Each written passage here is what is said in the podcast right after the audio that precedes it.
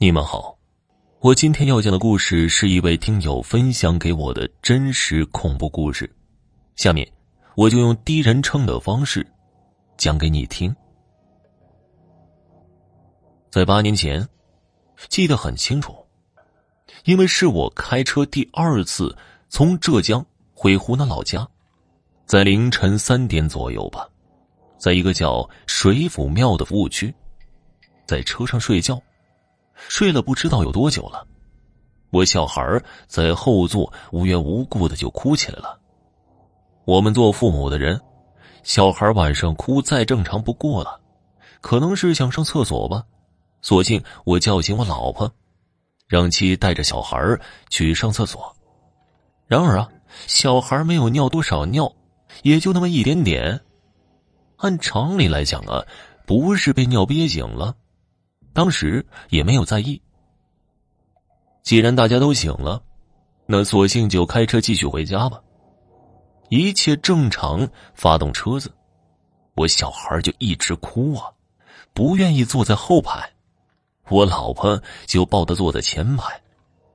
开了二十多分钟左右，我发现呢，这车子无论如何加速，就是不会超过七十码，在六十八码左右。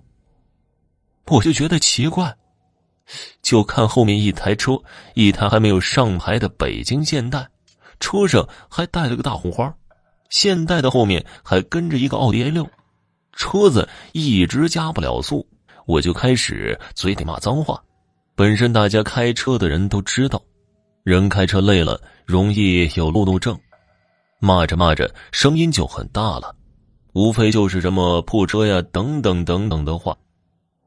我老婆看我生气就醒了，然后告诉我，从我发动车子到她被我骂醒这段时间呢，她说她看到了一个女孩子，大约十三四岁左右吧，坐在我的档位上，头发很长，把脸遮住了，看不清脸，但是身上是穿着那种我们小时候上学穿的运动服。就是衣袖、裤子有两条白杠的那种绿色的运动服。我听他那么说，我额头就害怕的毛就像炸起来一样。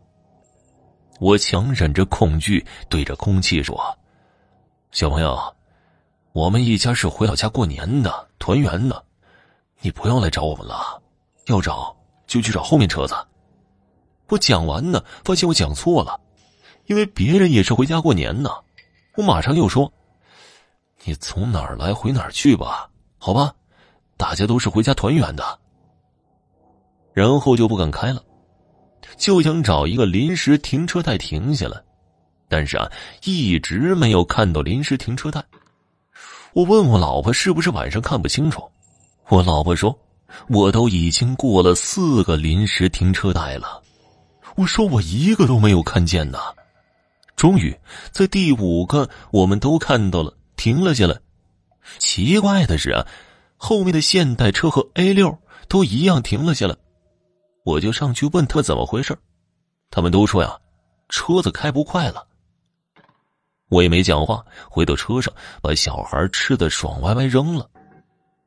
小朋友，你拿去喝吧，不要为难大家了。然后抽了一根烟，重新的发动车子，车子一切正常了，就回家了。听到这儿啊，你会以为我是什么心理作用，或者还有其他的，比如啊，刚好是上坡之类的，或者呀，我的车有什么问题。